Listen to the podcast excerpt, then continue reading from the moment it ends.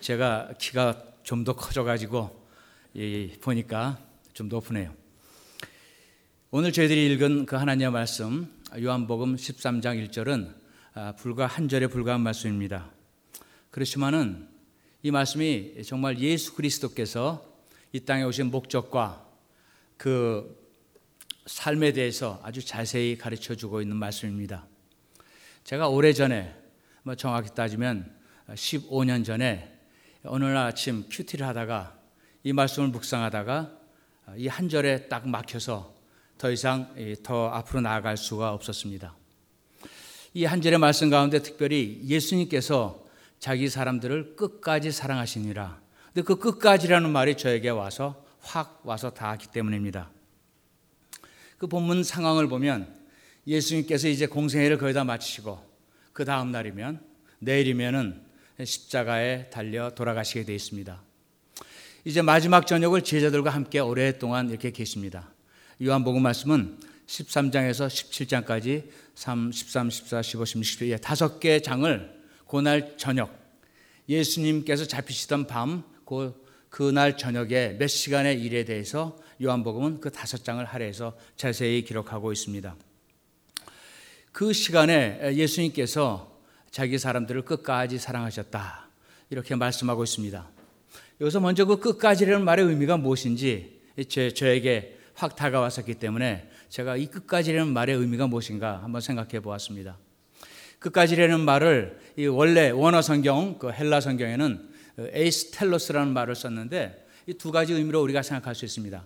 하나는 시간적인 의미로 끝까지라는 의미는 끝까지 시간이 다 끝날 때까지 우리 인간으로 따지면 죽을 때까지 좀 더 일반적으로 얘기하면 forever 영원이라고 이렇게 설명할 수 있습니다.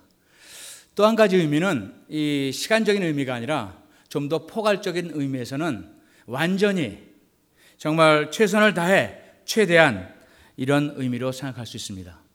우리가 그 말씀을 끝까지를 그런 의미로 예수님의 말씀을 다시 한번 생각하면 예수님께서 죽을 때까지 죽으실 때까지 완전히 최대한 자기 자신의 목숨까지 바치면서 사랑하셨다. 이렇게 말씀할 수 있습니다. 사실 성경은 어떤 점에서는 그 사랑의 이야기거든요. 하나님께서 우리 인간을 창조하실 때 자기의 우리 인간을 창조하실 때 하나님의 형상대로 하셨습니다. 저는 그 말씀을 언제 이해했냐면 하나님이 인간을 창조하실 때 하나님의 형상대로 창조하셨다. 사랑하셨기 때문에 제가 언제 이해했냐면 제가 첫애를 낳고 첫애를 처음 대면했을 때 이 제가 지금도 그 날을 기억합니다. 간호원이 데리고 나온 아이가 제 딸이 바로 저를 닮았다는 것을 그 느낀 순간부터 그 딸에 대한 사랑이 정말 마음속 깊은 데서 막 솟아나더라고요. 제가 바로 하나님께서 우리 우리를 사랑하신다는 증거는 바로 하나님이 우리를 하나님의 형상대로 만드셨다는 것이 우리를 가장 사랑한다는 증거 중의 하나입니다.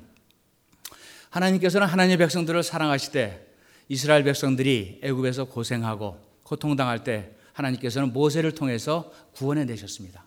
하나님의 백성을 사랑하기 때문에 구원해 내셨습니다. 또 이스라엘 백성들이 또 얼마나 하나님 말씀을 안 들었습니까? 예, 잘 들을게요. 그러고는 또 가서 딴짓하고 예, 이제 올바로 하나님을 섬기겠습니다. 그러고는 우상을 섬기고 그랬던 사람들에게 하나님께서는 그 하나님의 백성들을 사랑하시기 때문에 끝까지 끝까지 선지자들을 보내서 back to me, return, return, 돌아오라, 돌아오라 꾸준히 말씀하시지 않았습니까? 하나님의 사랑은 거기서 끝난 것이 아니라 마침, 마침내는 하나님의 아들, 독생자 예수 그리스도를 이 땅에 보내셔서 우리의 죄를 사해 주시는 때까지 우리를 사랑하셨습니다. 바로 하나님 자신이 우리 인간의 몸을 입고 이 땅에 오셔서 우리의 죄를 용서해 주시기 위해서 이 땅에 오신 사건, 바로 성육신의 사건, 예수님이 이 땅에 오신 것 자체가 하나님이 우리를 끝까지 사랑하시는 그런 그 사랑의 모습입니다. 예수님은 어떠셨습니까? 예수님이 이 땅에 오셔서 정말 우리를 사랑하시기 위해서 자신을 모든 것을 바쳐서 목숨을 바쳐서 십자가에 돌아가심으로 우리를 끝까지 사랑하시는 것을 나타내셨습니다. 여러분 성경을 읽다가 이 마음에 걸리는 때가 있어요. 그렇죠? 그거 조심하셔야 돼요. 조심하라는 게 피해가라는 의미가 아니라 여러분께서 하나님 여러분께서 하나님 말씀을 읽다가 어떤 말씀이 탁 와서 닿으면 거기에 하나님이 여러분을 향한 뜻이 있는 경우가 많이 있습니다. 하나님의 부르심이 그런 말씀을 통해서 여러분에게 다가오는 경우가 많습니다. 저도 지금까지 제 일생을 돌아보면 그런 말씀들이 몇 가지 한 여섯 일곱 개 그런 제 인생에 큰 변화를 준 그런 하나님의 말씀들이 있습니다. 제가 뭐 그것을 여러분과 함께 다 지금 나누고자 하는 생각은 아니고 그 중에 하나가 바로 이 요한복음 13장의 어, 1절의 말씀이었고 또 이 말씀 이전에 저에게 다가왔던 말씀은 마태복음 25장의 말씀이었습니다. 마태복음 25장에 보면 예수님께서 이제 재림하시는 이야기를 하시는데 재림하시, 재림하셔서 어, 이 땅의 모든 민족과 백성을 양과 염소로 나누겠다 이렇게 말씀하십니다. 그래서 양은 오른쪽에 염소는 왼쪽에 이렇게 두는데 그때 예수님께서 그 근거가 그 근거가 무엇이냐라고 말씀하시면서 다섯 가지 우리의 삶의 모습을 가지고 말씀하십니다. 첫째는 목마르고 배고픈 자에게 먹을 것 마실 것을 주었느냐. 두 번째는 나그네를 영접했느냐. 세 번째는 헐벗은 자들에게 옷을 주고 어, 도와주었느냐? 네 번째는 병든 자들을 찾아보았느냐? 다섯 번째는 옥에 갇힌 감옥에 갇힌 자들을 찾아보았느냐? 이런 다섯 가지 말씀이었습니다. 저는 제가 아, 그 목회하면서 제가 이민교회를 15년 섬겼습니다. 근데 제가 이 목회하면서 늘 이 다섯 가지를 제가 목회하는 가운데 마음에 두고 있었습니다. 그런데 뭐 당연히 뭐 목사니까 가난하고 힘든 사람 있으면 돕고 또 나그네를 영접하려고 하고 병든 분 있으면 병원이건 어디건 신방 가고 그런데 이 다섯 번째 말씀이 옥에 있는 자를 찾아보느냐 이것이 늘 마음에 걸렸습니다. 그래서 제가 목회하면서 이 교도소에를 좀 가서 봐야 되는데 가서 봐야 되는데 그런데 그렇게 기회가 안 나더라고요.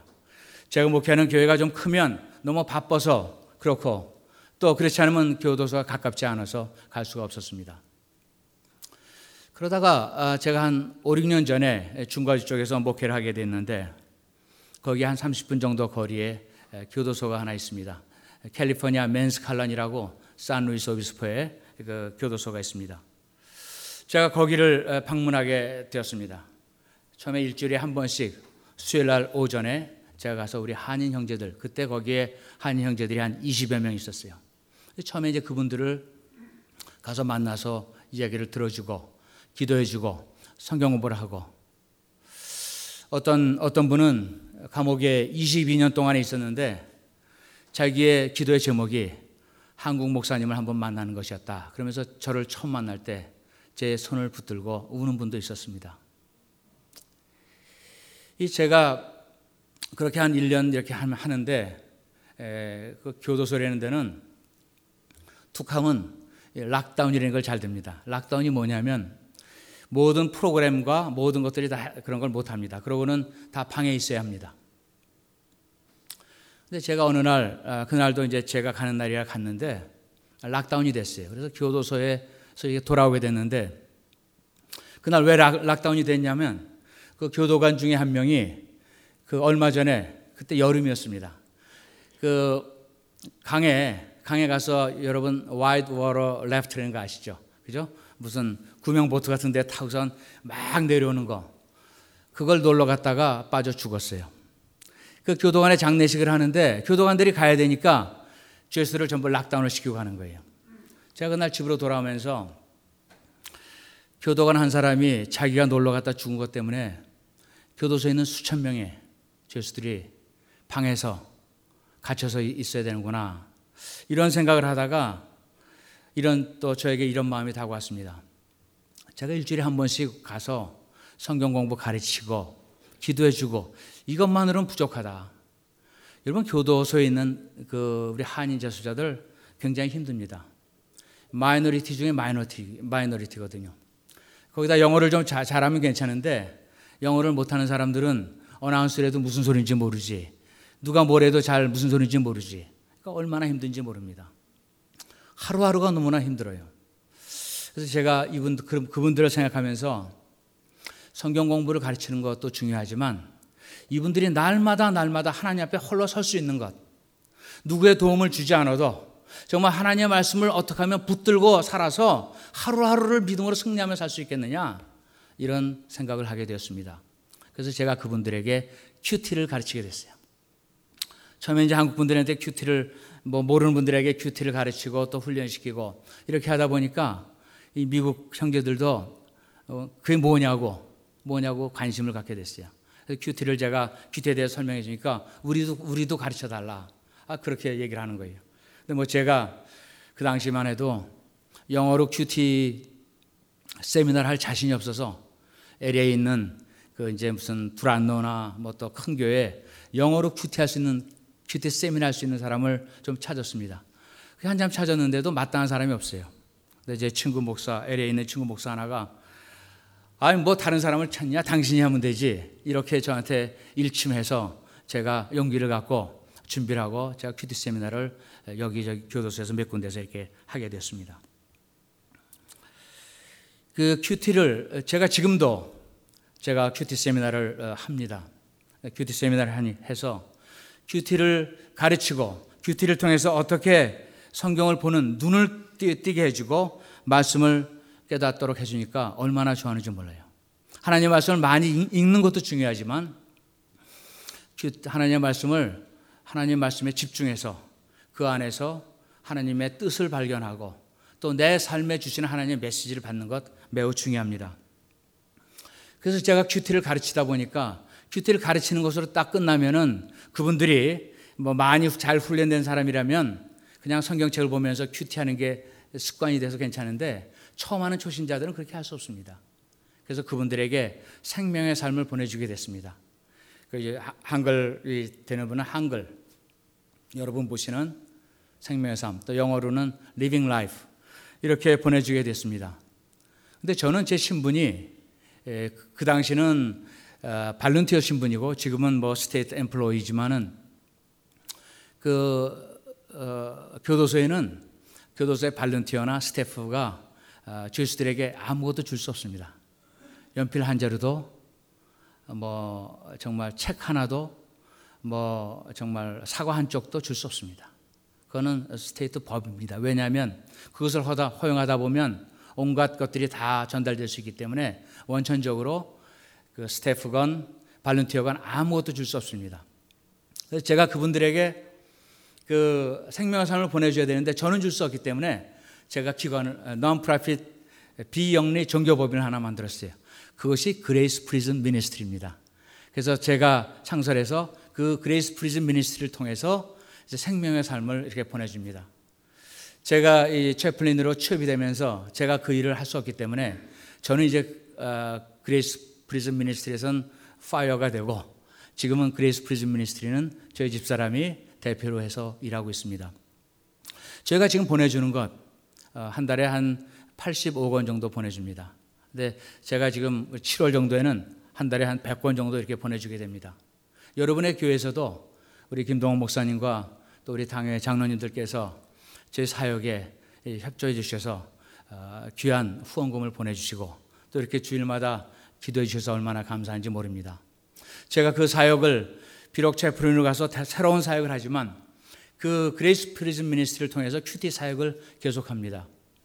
저를 아는 뭐 친구 장로님이나 또 목사님들 또 몇, 몇몇 교회가 오늘도 도와주고 있습니다.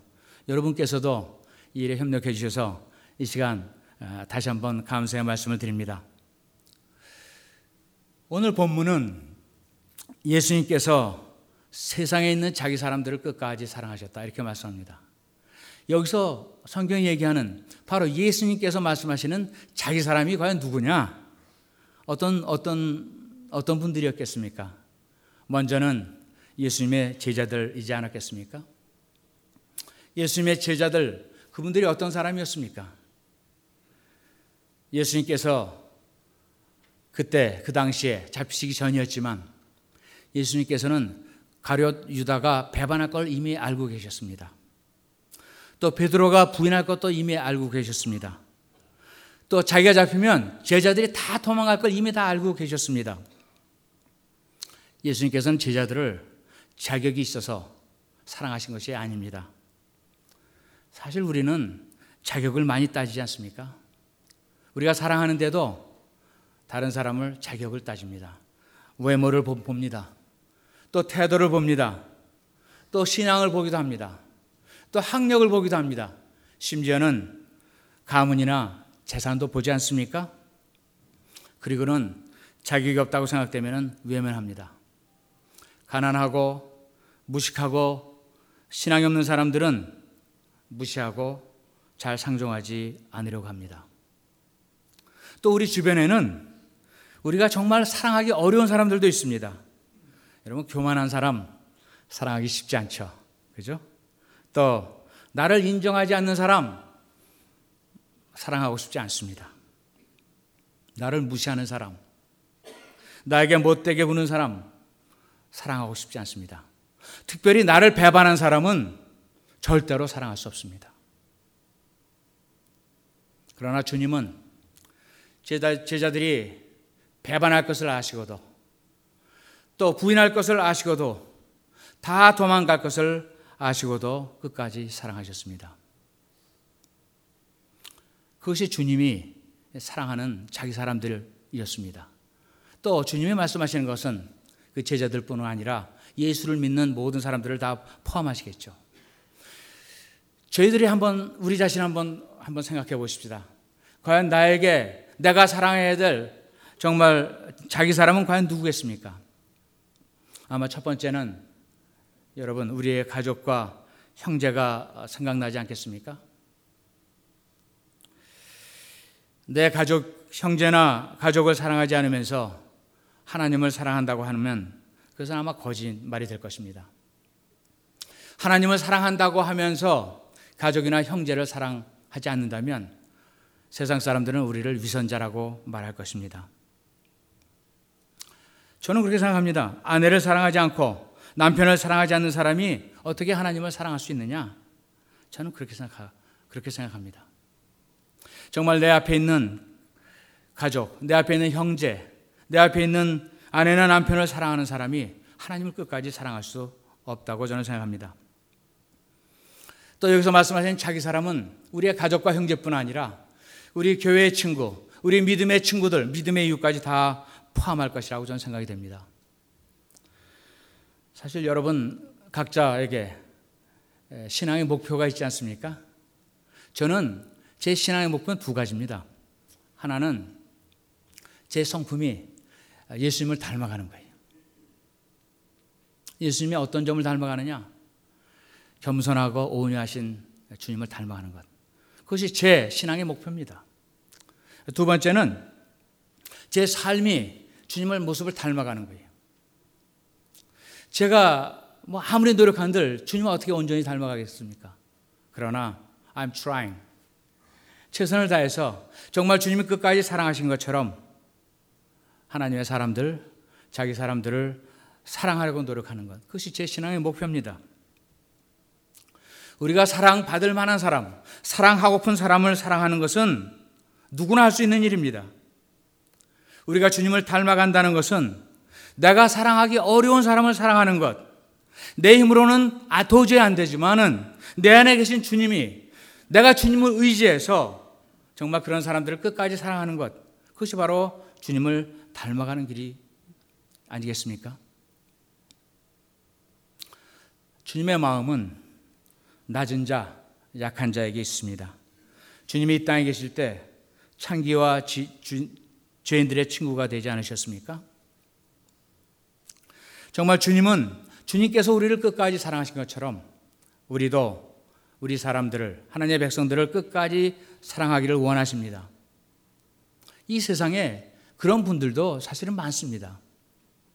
여러분 아시지 않습니까?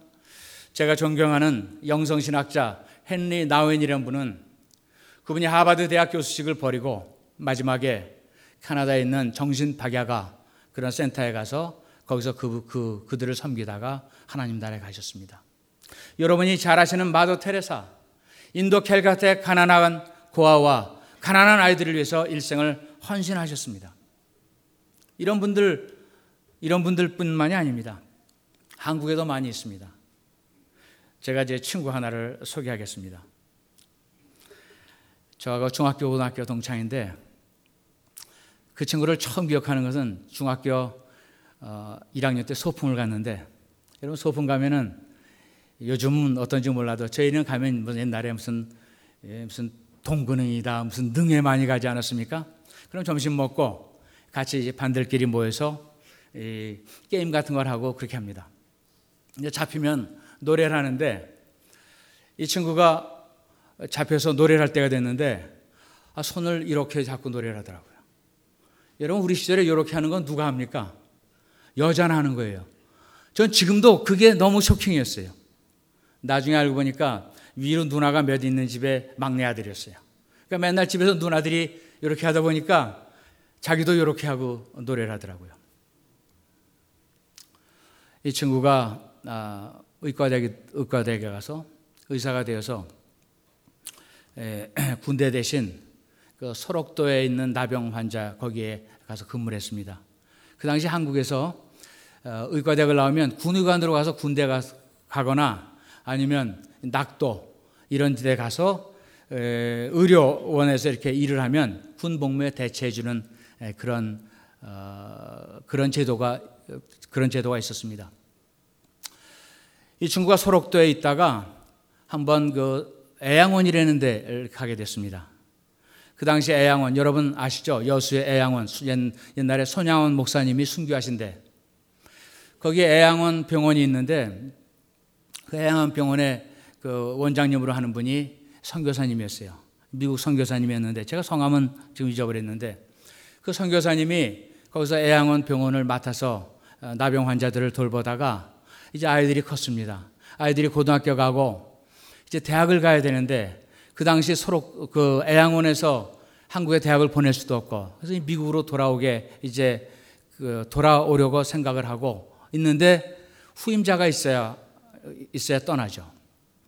이분이 후임자를 놓고 기도하는데 하루는 이 소록도에서 근무하는 이 닥터 김이라는 청년이 왔습니다. 그러니까 이 애양원의 원장님이 원장 선교사님이 이 닥터 김을 만나서 자기 사정을 얘기합니다. 이제 내가 아이들 때문에 이제 미국으로 돌아가야 되는데 이 병원을 맡아 할 사람이 없다.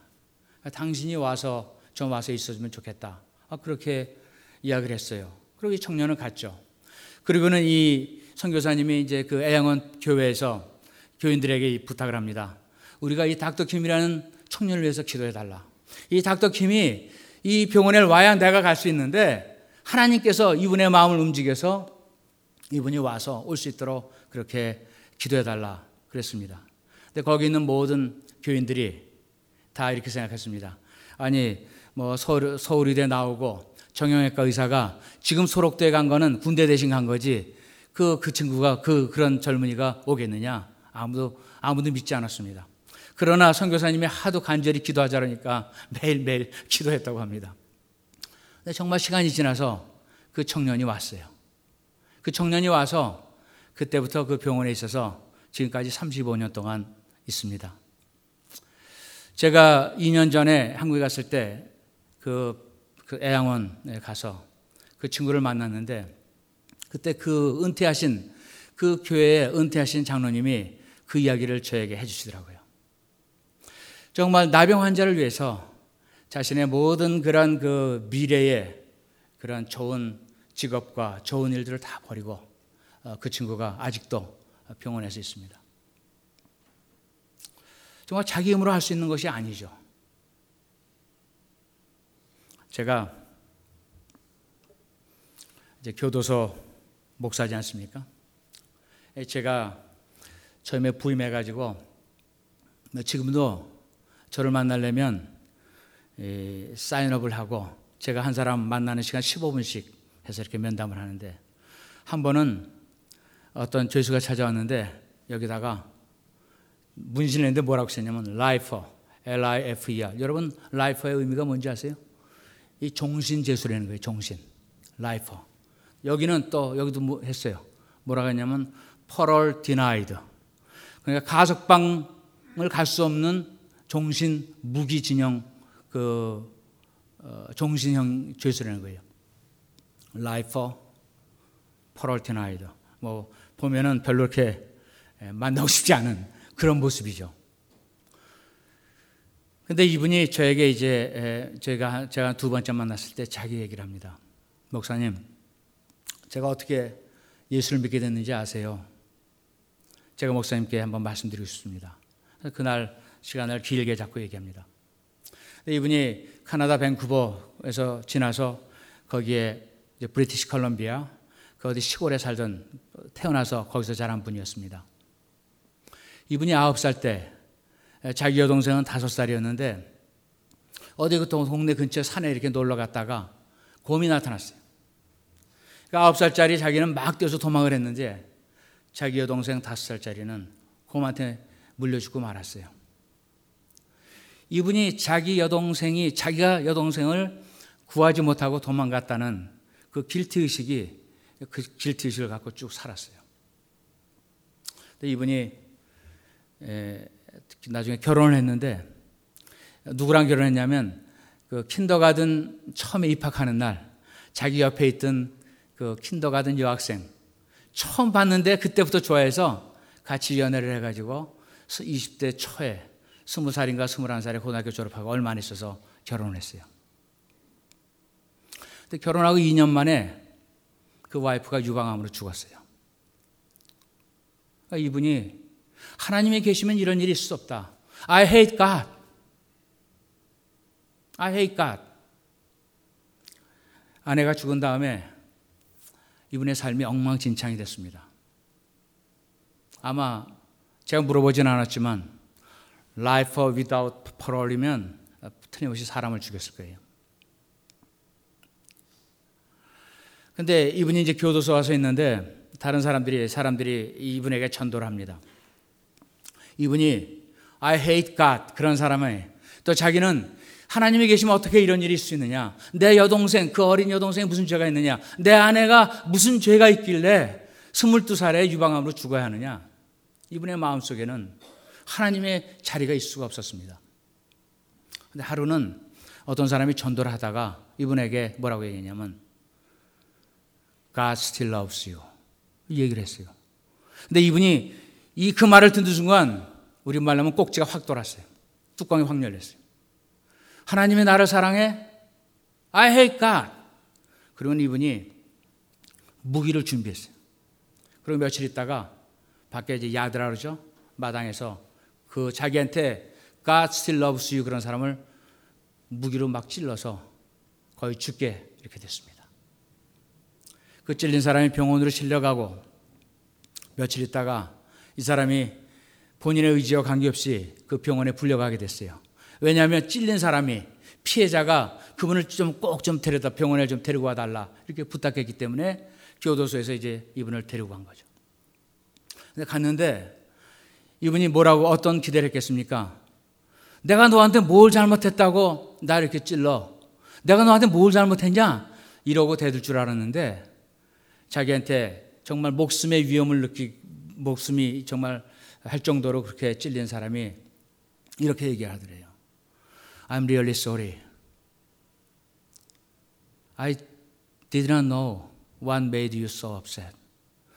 내가 정말로 당신한테 미안합니다. 나는 무엇이 당신을 그렇게 화나게 했는지 모릅니다. 그러나 I'm really sorry. 아, 그렇게 얘기하더래요. 그러면서 이분이 성경책을 주더랍니다. 성경책을 보니까 안에 to 그리고 자기 이름이 써 있는 거였어요.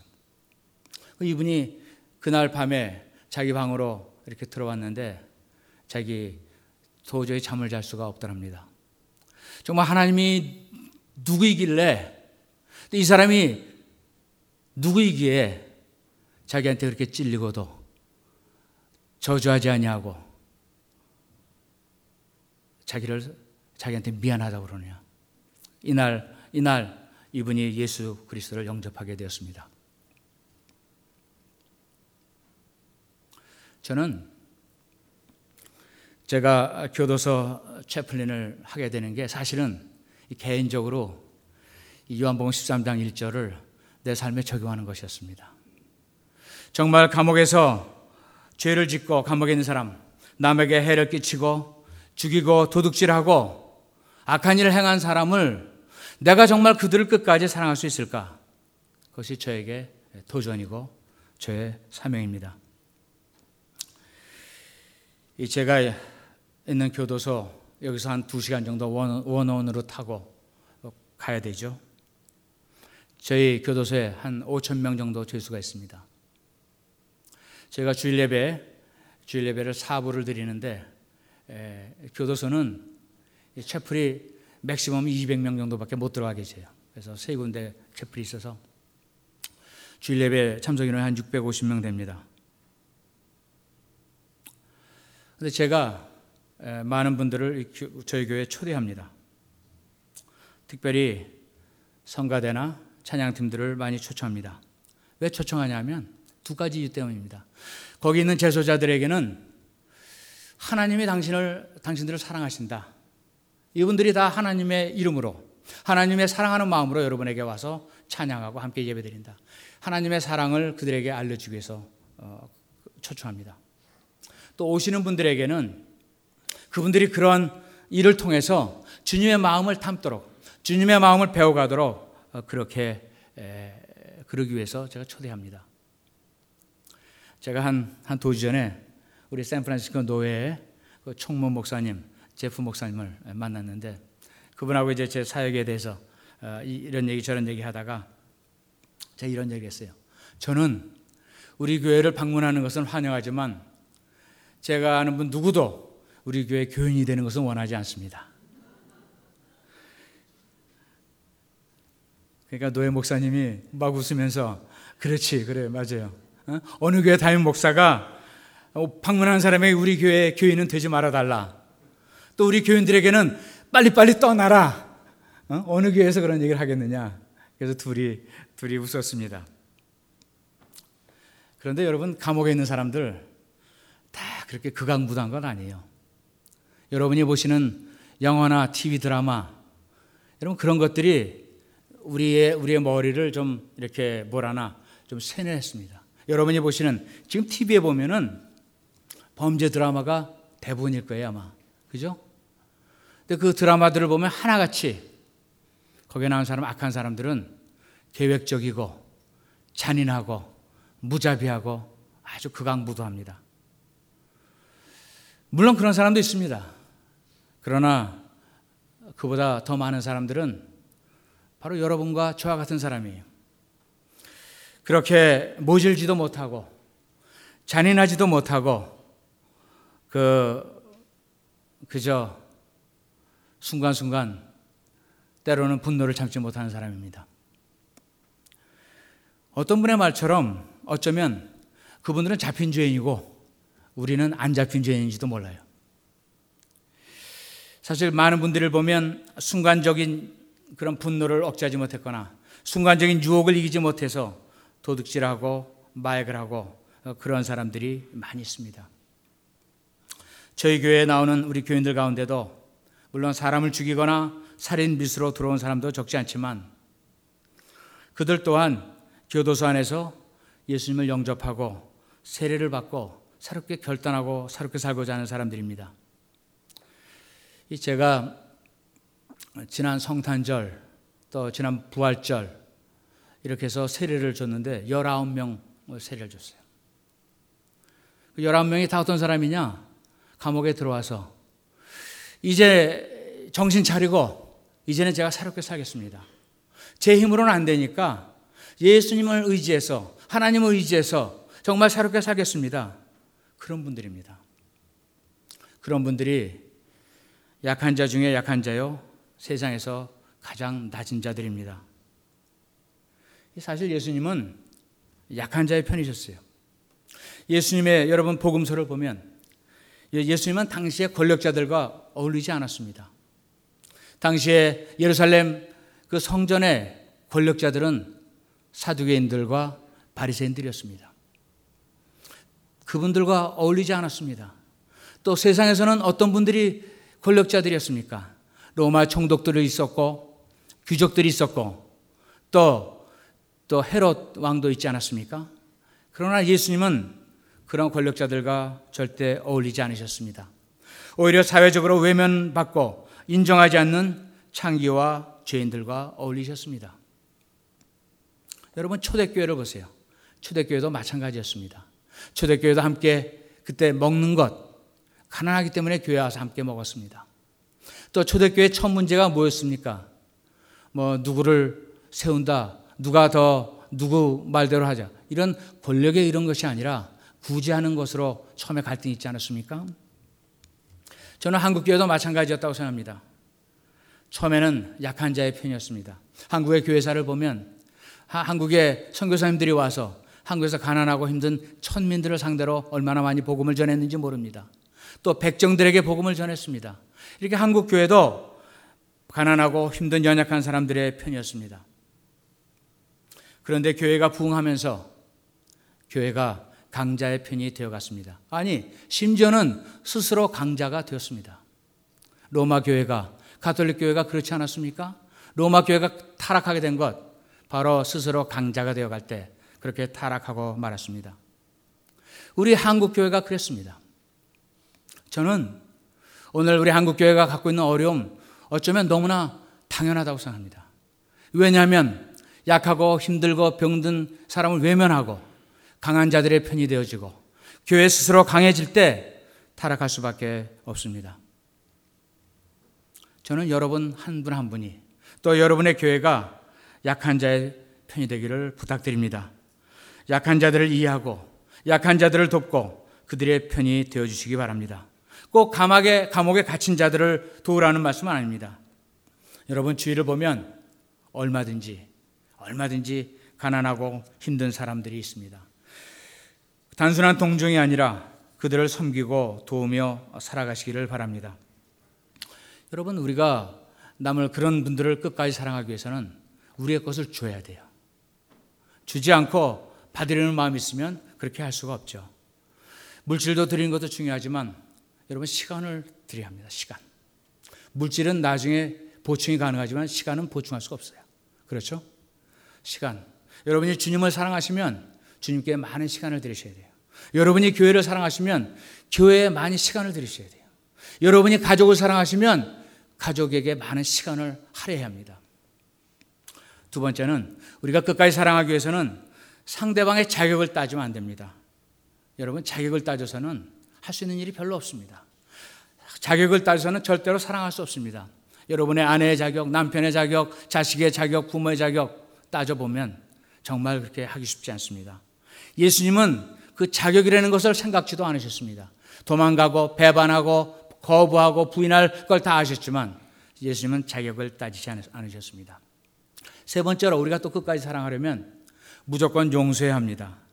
여러분, 예수님은 보면 그 제자들을 이미 용서, 죄를 지키기 전에 용서하지 않았습니까?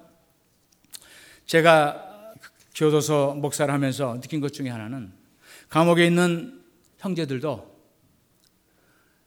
그 부모가 사랑하면 그 어머니가 그 아들을 사랑하면 그 자식 그 형제가 그 아들을 그 형제를 사랑하면 다 다시 일어선다는 것을 저는 믿습니다. 제가 많은 그런 형제들의 이야기를 듣다 보면 어떤 형제는 우리 한인 형제는 이렇게 저한테 얘기합니다. 목사님, 우리 아버지가 어디 어디 누구신데 우리 아버지가 전화를 받지 않습니다. 목사님 한번 찾아가서 우리 아버지한테 얘기 좀 해주세요.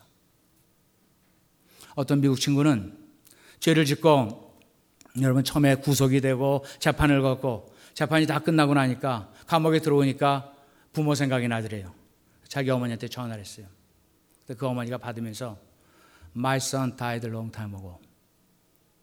내 아들이 이미 오래전에 죽었다. 그러면서 저한테 울면서 이야기를 하더라고요. 여러분, 만약 여러분 주변에 여러분이 사랑 못하지, 사랑하지 못하는 사람이 있으면 오늘로 다시 한번 생각하세요. 우리가 누군가를 끝까지 사랑하면 그 사람이 일어날 수 있습니다. 사실 그러나 우리는 내 힘으로는 끝까지 사랑할 수 없습니다. 나를 배반한 사람을 어떻게 용서하고 어떻게 끝까지 사랑할 수 있겠어요? 나를 미워하고 내 앞길을 막고 나의 미래를 망친 사람을 여러분 어떻게 사랑할 수 있겠습니까? 내 힘으로는 나의 마음으로는 도저히 할 수 없습니다. 그러나 나는 할 수 없지만 여러분 주님은 하실 수 있습니다. 여러분 주님이 내 안에 계시면 주님을 주님이 마음을 내 안에 품으면 주님께서 역사하십니다. 나는 할 수 없지만 주님은 하실 수 있습니다. 여러분 우리가 그리스도인이 된다는 것 주님께 항복하는 것입니다. 우리 교회에서 감옥에 있는 죄수들이 많이 쓰는 말 중에 하나가 I surrender to Jesus. 우리는 예수를 믿지만 항복하라는 마음이 참 부족합니다. 근데 감옥에 있는 친구들은 형제들은 너무나 자신의 인생을 자기가 주님께 항복하지 않으면 자기 살 수 없다는 걸 알기 때문에 I surrender. 여러분도 주님께 항복하셔야 합니다. 사도 바울이 그래서 그렇게 얘기하지 않았습니까? 갈라디아서 2장에서. 이제는 내가 사는 것이 아니라 내 안에 그리스도가 사는 것이라. 그 무슨 얘기입니까? 나는 주님께 항복하고 이제 주님이 내 안에 사십니다. 저는 여러분, 저와 여러분 모두가 정말 주님께 항복하고 내 힘으로 할 수 없지만 주님이 내 안에서 역사하셔서 여러분이 사랑할 수 없는 사람, 이 세상에 연약하고 가난하고 힘든 사람을 끝까지 사랑하는 또 여러분의 주변에 있는 여러분의 자녀, 여러분의 형제, 여러분의 이웃, 여러분의 부모 그런 분들 한 걸음 더 나아가서 이 세상에 연약하고 힘든 그런 사람들을 찾아서 끝까지 사랑하는 저와 여러분 되기를 주의 이름으로 축원드립니다.